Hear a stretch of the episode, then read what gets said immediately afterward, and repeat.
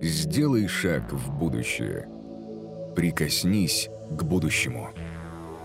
Изучай будущее. Здесь начинается будущее. Реформ. Winning the Hearts. За что люди готовы отдавать свои деньги? Ответ на этот вопрос всегда один. Люди готовы платить за то, в чем они видят для себя ценность. У всех она разная. Одни ценят красоту, другие — комфорт, третьи — знания, четвертые готовы платить большие деньги, чтобы высвободить время. На каждой из этих ценностей построены целые экономики. Раз мы говорим о будущем, хочется узнать, есть ли какая-то новая ценность у человечества, которая определяет возникновение и укоренение новой экономики. Ответ на этот вопрос есть у Андрея Громковского, человека, который 15 лет проработал в медиаиндустрии, занимался цифровой трансформацией бизнеса 20 век Fox Home Entertainment в России а сейчас занимает пост вице-президента UFC Russia, одного из крупнейших в мире промоутеров боев ММА. Именно с Андреем Громковским мы хотим поговорить о новой валюте будущего – дистрибуции эмоций. Всем добрый день. А, меня зовут Андрей Громковский. Я продюсер, предприниматель, а, генеральный директор UFC в России и вице-президент UFC по России СНГ. Уже более 15 лет а, я работаю в области медиа, технологий и спорта – и строю а, экономику ощущений, о которой я вам сегодня и расскажу. За это время мне, довелось руководить компанией Тимура Бекмамбетова а, «Базилевс» и быть причастным к выпуску фильмов «Елки», «Черная молния», «Выкрутасы», запустить несколько телеканалов, включая Paramount Comedy Paramount Channel. А в 2018 году я запустил UFC в России с историческим турниром в спорткомплексе «Олимпийский», на котором мы собрали почти 23 тысячи человек. Помимо этого я веду свой телеграм-канал – громко 7. Подписывайтесь и читайте. Сегодня я вам расскажу об области, о которой, в которой я уже работаю много лет – экономики ощущений. Собственно говоря, один из первых теоретиков экономики ощущений, Джозеф Пайн, сказал, что мы живем в экономике ощущений уже сейчас, и мы уже перешли от пассивного потребления к активному участию. Экономика ощущений и есть активное участие человека во взаимодействии с платформой, брендом, организацией. Теперь главным является не товар или услуга, а опыт, ощущения и эмоции. Говоря об моем опыте и опыте UFC, а, самое важное, что мы никогда не говорим потребитель или покупатель. Мы всегда говорим болельщик. Наши болельщики и их опыт – самое важное, что мы ценим и на что мы ориентируемся. Одна из наших ценностей компании называется «болельщики решают», потому что, в, потому что UFC – это не только вселенная бойцов, но и пространство для эмоций, мечтаний и переживаний наших болельщиков. Но мы создаем не только более 40 ярких турниров в год, куда можно прийти и купить билет. И, кстати, мы вернемся вот к проведению турниров со зрителями а, в самое ближайшее время, буквально в 20-х числах апреля пройдет турнир UFC в США, на котором а, должны продаются билеты как на обычный турнир, уже впервые после пандемии. А, мы помимо этих турниров еще и создаем трансляции а, от традиционного телевидения до самых современных цифровых платформ. У нас есть сестринская компания UFC Gym, которая дает возможность заняться спортом и боевыми искусствами и, физически, и физически, на физическом уровне соприкоснуться с брендом. А, мы выпускаем различную продукцию под своим брендом, от минеральной воды до шампуня, моторного масла и одежды, которые позволяют болельщикам полностью погрузиться в нашу вселенную. Президент UFC Дэйна Уайт часто лично общается с болельщиками в соцсетях. И это действительно уникальный э, случай, когда можно написать и получить ответ. А то или иное участие болельщиков во вселенной UFC создает ощущение сопричастности. И именно сопричастность и вовлеченность являются очень важными э, в экономике ощущений. Из других интересных примеров экономики ощущений. Компания Starbucks создала специальную премиальную сеть кофеин Starbucks Reserve Roastery, где проводит дегустации, образовательные семинары и вовлекает в активное участие любителей кофе. Вот на фотографии одна из таких кофеин, и там действительно очень хочется оказаться. Там не только физически приятно находиться, но и очень интересно, что же там происходит. Другой а, яркий пример – это а, компания Apple – компания э, Apple э, несколько лет назад решила переосмыслить собственные магазины Apple Store, который многие из вас наверняка знают, и решила использовать их как центры для образования, общения и проведения времени в тех районах городов, где они расположены. Компания создала специальный образовательный проект Today at Apple, где любой желающий мог прийти на лекцию и расширить свой кругозор. Чем не лучший способ вовлечь, повлечь в активное участие своих пользователей? А, а вот один из моих любимых примеров. А, вы же наверняка сталкивались с назойливыми, э, с назойливыми фотографами а, в отпуске, а, ну или где-то, где вы отдыхали, которые стараются вас сфотографировать и потом вам продать распечатанные фотографии. Вот, собственно говоря, компания Disney в какой-то момент решила перестроить этот бизнес. В их парках тоже были такие фотографы, и они понимали, что такой бизнес не очень не приносит существенной прибыли, но при этом не очень приятен с точки зрения опыта тех гостей парков – а, которые эм, а, решили воспользоваться а, этой услугой. И после некоторых раздумий компания запустила приложение, которое называется Disney Photo Pass. Смысл приложения заключается в том, что гости, во-первых, могли заранее купить очень выгодные пакеты фотографий и сразу выбрать количество фотографий, которые они хотят получить. А с другой стороны, они из этого же приложения могли распечатать эти фотографии и получить их домой или забрать их в, прямо в парке. И третий, наверное, самое важное, главный секрет а, оказался в том, что можно поделиться этими фотографиями. А, люди хотят делиться своими эмоциями, хотят делиться радостью, которую они получают, и тем опытом положительным, который с ними случается в парках Disney. И, собственно говоря, Disney Photo Pass стал одним из лидеров по доходности среди услуг, дополнительных услуг в парках Disney, и он также стимулирует посещение а, парков другими людьми, знакомых, которые видят эти фотографии а, в социальных сетях. В общем, мне кажется, это очень хороший, яркий пример того, как а, можно трансформировать достаточно банальную услугу и сделать и вовлечь, собственно говоря, самих посетителей, самих гостей парка в интересную и яркую активность. Что же отличает экономику ощущение от экономики потребления, в которой мы привыкли жить. Первое, э, вот на этом графике, собственно говоря, э, это очень хорошо показано. Вертикальная шкала – это дифференциация, то есть кастомизация и персонализация, а нижняя шкала – это цена.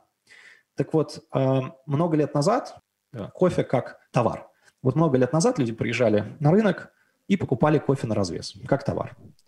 На следующем этапе многие люди перестали сами варить кофе, и сделали, э, и стали его покупать в упаковках, как продукт. То есть уже с определенным названием, определенным количеством этого кофе, с определенными свойствами. На следующем этапе э, люди перестали сами варить кофе, ну, многие, и э, стали его покупать как услугу в обычных кафе. Но встал вопрос, а можно ли сделать еще более дифференцированным и кастомизированной эту услугу? И появился Starbucks – Starbucks поменял опыт потребления кофе во всем мире. Ну и многие кофейни, которые последовали за Starbucks. И это даже самая простая механика, например, спросить имя человека. Когда вы приходите в Starbucks, вас часто спрашивают имя, и потом его пишут на стаканчике. Так вот эта механика и есть положительный опыт, встроенный в посещение Starbucks. Психологи говорят, что спрашивая имя человека, вы ему делаете очень приятно, а ваше имя, написанное на стаканчике Starbucks, связывает вас, кофе и бренд компании. Большие окна, пространство для работы, встреч, диваны, мягкие кресла – все это изменил и сделал во многом Starbucks. И это есть тот опыт, который а, человек получает в экономике ощущений. А что же делает опыт идеальным? Вот один из больших вопросов современности. И тут есть некоторых, э, некоторые э, важные э, компоненты. Первое – это тематичность. Тематичность, то есть а, важно, чтобы опыт был посвящен определенной тематике или какой-то области. Ну, в Starbucks, например, это кофе а, или хорошее времяпровождение со своими друзьями за чашкой кофе. Гармоничность – это а, означает, что опыт должен быть последовательным и цельным. В нем не должно быть негативных триггеров. Поэтому в опыте важно именно все, а не просто отдельные его элементы. Поэтому, когда вы думаете над тем, какой опыт является хорошим, важно, чтобы он был цельным. И вот гармоничность – это про цельность этого опыта. Опыт должен быть запоминаемым. То есть если с вами случился, э, если вы пришли в конкретное место, вы должны его запомнить, потому что оно должно отличаться от других и быть уникальным. И, эм, э, наверное, одно из тоже э, важных, недооцененных факторов, который влияет на опыт, это то, что я назвал впечатляемостью. Ну, на самом деле это означает, что опыт должен задействовать максимальное количество человеческих органов чувств. Зрение, слух, осязание, вкус, нюх – все это важно. Когда вы приходите в какое-то место, в магазин, в кафе, или покупаете онлайн через цифровой интерфейс, все, что максимально нужно задействовать все, собственно говоря, органы чувств человека, чтобы работать с ним во всех этих областях. И э, последнее – это позитивность. Опыт должен быть позитивным. Негативные триггеры, которые могут возникнуть во время получения опыта, они могут нарушить гармонию и цельность. И поэтому важно, чтобы опыт был позитивным. Вот, собственно говоря, вы можете увидеть на диаграмме еще такой круг, который разделен на четыре части. Вот есть четыре компоненты, которые также важны для идеального опыта. Это развлечение, образование, эстетичность и скопичность. Ну, развлечение – это понятно, должна быть компонента, которая развлекает человека, делает а, его а, а, жизнь более а, разнообразной и интересной.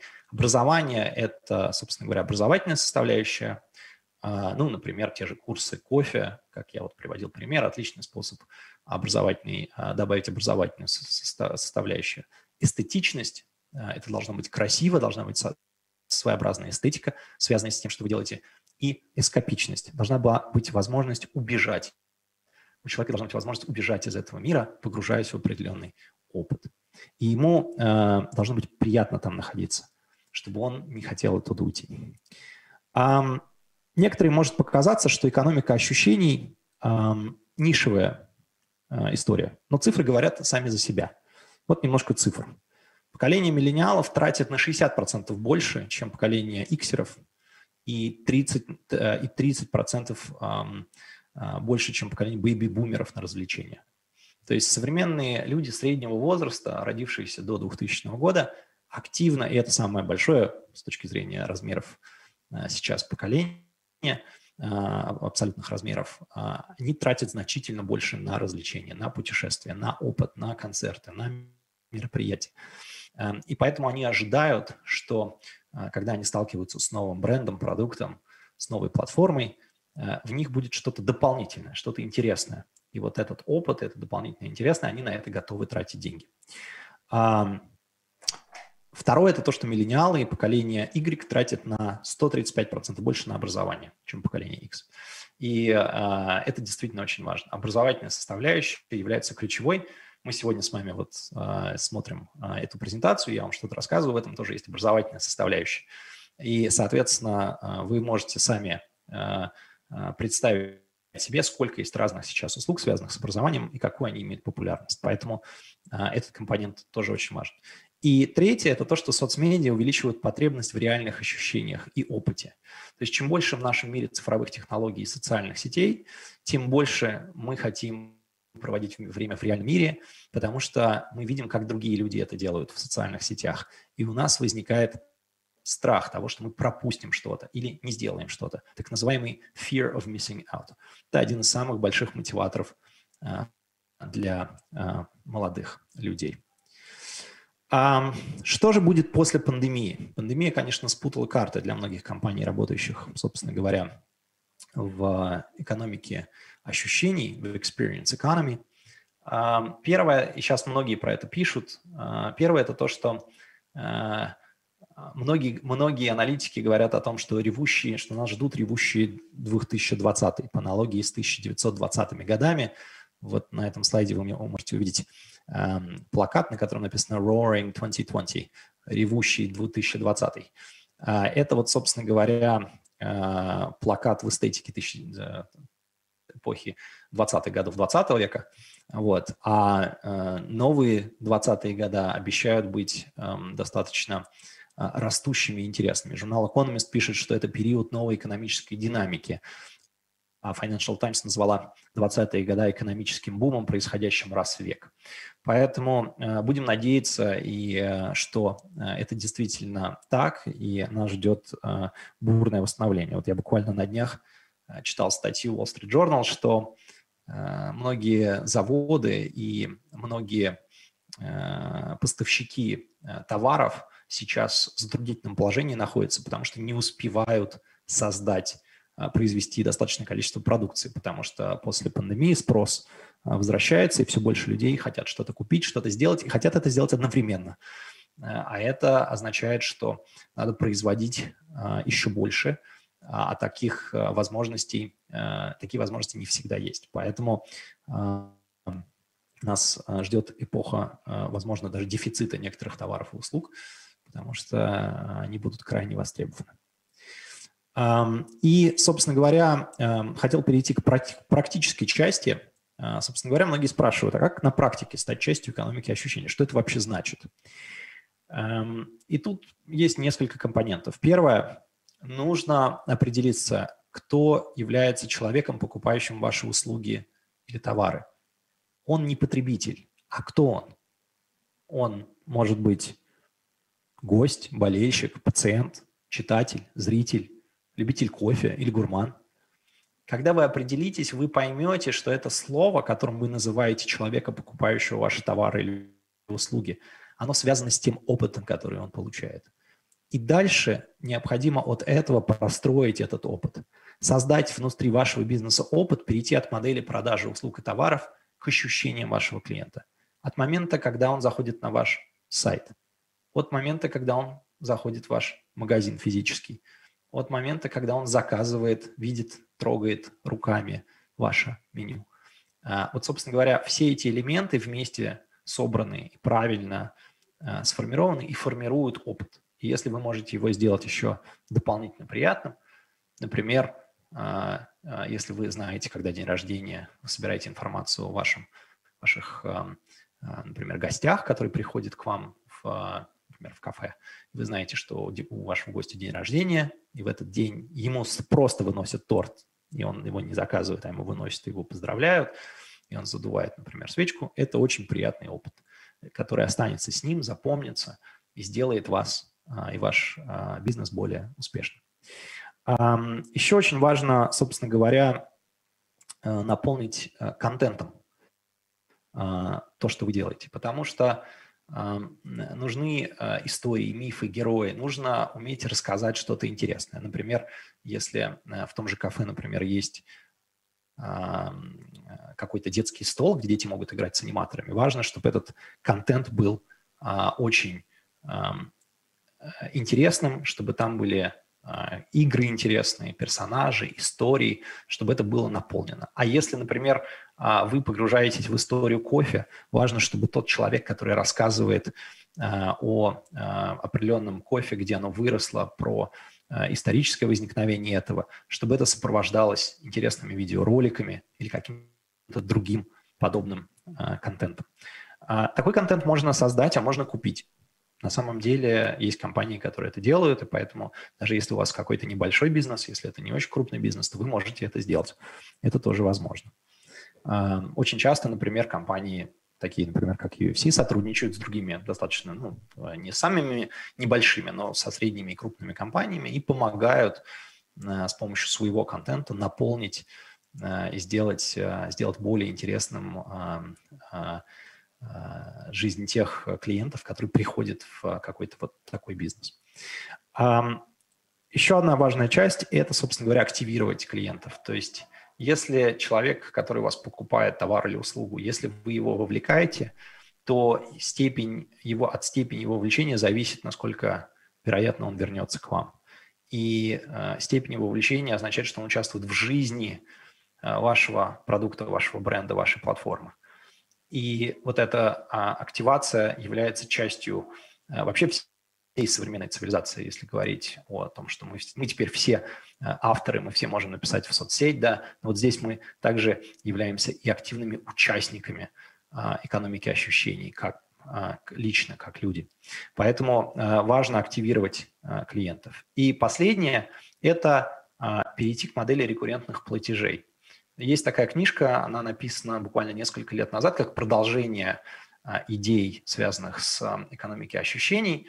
А, сама экономика ощущений была описана еще в конце 90-х годах двумя вот профессорами, один из которых, собственно, про которого я рассказал, Джозеф Пайн.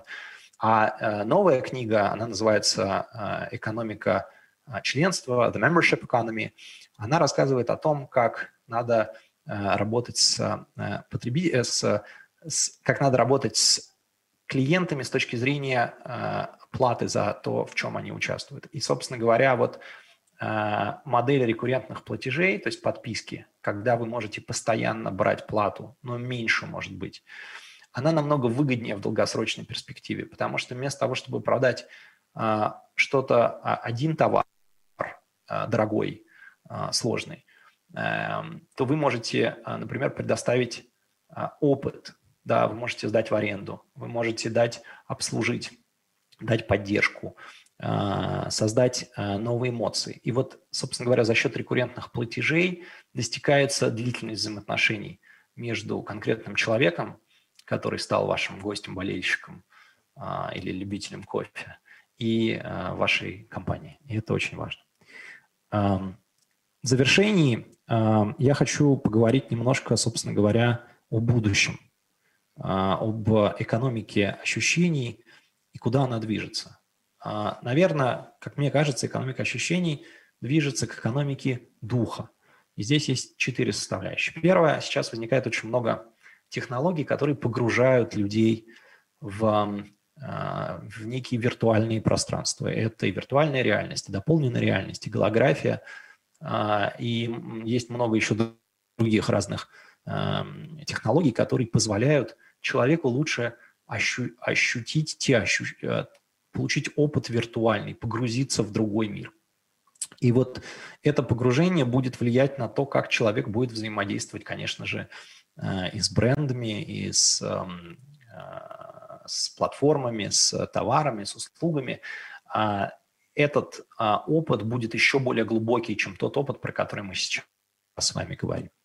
Второе – это опыт, основанный на ценностях и на метафизическом переживании, а, который станет самым востребованным. То есть человек, погружаясь в некий мир другой, виртуальный, он будет переживать. И если ценности и тот то переживание ему близко, а, он захочет себя связать а, с вами, с тем, что вы предлагаете ему.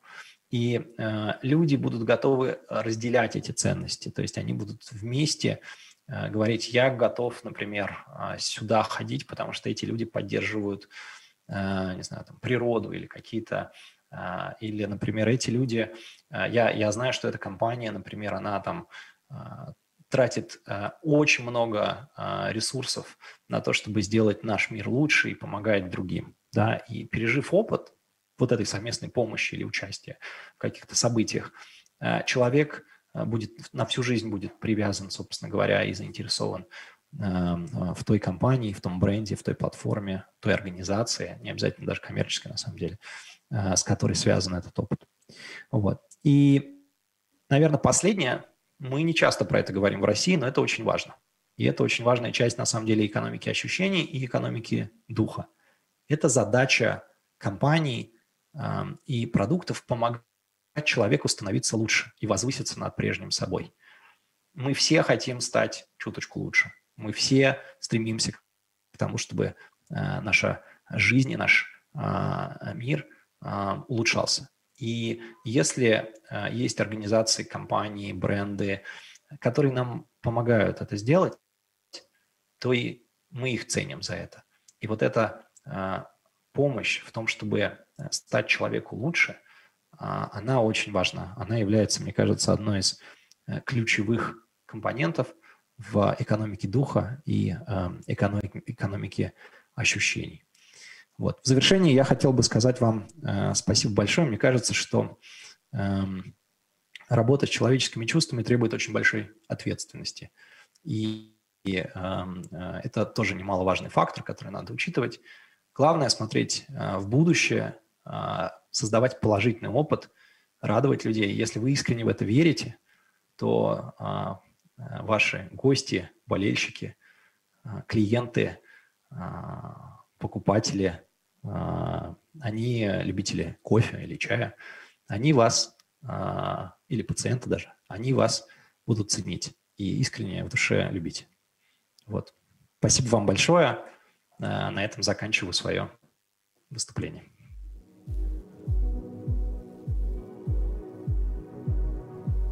Спасибо, Андрей. Большое спасибо. У нас есть несколько вопросов от э, зрителей. Хотели бы вам задать. Готовы ли вы их выслушать и ответить на них? Конечно. Отлично. Итак, смотрите. Вопрос. Дефицит каких товаров и услуг нас ждет? Представляете, вот такой вопрос. Я не знаю, релевантен он вам, но ваше мнение интересно. Ну, я э, не эксперт по, так сказать, э, по, по, по, по экономике различных товаров а, и услуг, а, по которым может быть дефицит, потому что просто ну, специально за этим не слежу. Но я, например, читал, и вы можете об этом тоже найти достаточно много информации. Например, дефицит а, в мире наблюдается контейнеров для перевозки а, товаров, да, потому что просто надо одновременно очень много всего отправить, и это большой, а, большая идет нагрузка на логистическую инфраструктуру. Оттуда вырастают другие категории. А, как вы знаете, вот недавно буквально застрял а, в Советском канале, застрял крупный танкер. Это остановило достаточно сильно торговлю, и там очень многие товарные категории, которые тяжелые, особенно которые доставляют а, из Азии в Европу, они остановились. Поэтому я думаю, что есть очевидно, что многие материальные товары, требующие производства, и которые производят, э, например, в странах Азии, а потребляют их э, в Европе и в США в основном, могут быть некоторые такие перебои. Это, это, это, это естественная часть возобновления, так сказать, пандемийной экономики. А давайте все-таки поговорим тогда больше про эмоции, не про товары. Это э, другая история. Если мы говорим про эмоции, вы в своем докладе очень классно показали и сделали такой небольшой тренд на будущее. Будет появляться э, экономика, вы называете ее экономика духа, может быть, нас, там имеет смысл называть ее также экономикой смысла, когда человек э, требует все больше и больше переживаний собственного роста, собственного какого-то ощущения выхода на новый э, этап своего там, духовного, эмоционального какого-нибудь Э, или даже, да, не интеллектуального, а эмоционального духовного развития. Как вы считаете, эта тенденция будет укореняться и насколько быстро она будет укореняться в России? Ваш взгляд. Вы знаете, я думаю, что время работает нелинейно, э, в том смысле, что даже э, экономика ощущений, то есть есть люди, которые только начинают жить в экономике ощущений, есть люди, которые давно уже в этом живут, есть люди, которые продолжают жить в экономике потребления. А, в предыдущем этапе. И а, экономика духа или смысла, неважно как называть, она будет наступать по мере распространения технологий, позволяющих погрузить человека а, в виртуальный опыт. Пока таких технологий, на самом деле, в практическом применении их не очень много. То есть мы знаем, что есть и виртуальная и дополненная реальность, мы знаем, что есть голография, но они не получили пока массового распространения. По мере так сказать, увеличения массовости распространения этих технологий, а, люди, а, компании, люди и наиболее продвинутые, так сказать, а, сегменты общества будут все больше вовлекаться в эту экономику. В, экономи- в экономику смысла с точки зрения сопричастности, например, уже достаточно много есть примеров, когда компании, ну, например, есть известная компания Toms, которая производила э, обувь, и э, с каждой покупки она производила пожертвования в э, благотворительные фонды в определенные. И э, эта бизнес-модель, они, они показывали это, что это такая бизнес-модель, что они делают мир лучше, поэтому наша обувь стоит полтора-два раза дороже. Э, но когда вы покупаете у нас, вы делаете, вы не только э, решаете свою проблему так сказать, э, повседневную, да, базовую, купить, в чем, в чем ходить, но и решаете проблему, но и решаете свои внутренние потребности с точки зрения благотворительности и помощи другим. Это вот один из примеров э, таких компаний. Сейчас их достаточно много. Если вы, если там провести аналитику, я думаю, их э, сотни на самом деле уже. Сделай шаг в будущее. Прикоснись к будущему. Изучай будущее. Здесь начинается будущее. Реформ. Winning the Hearts.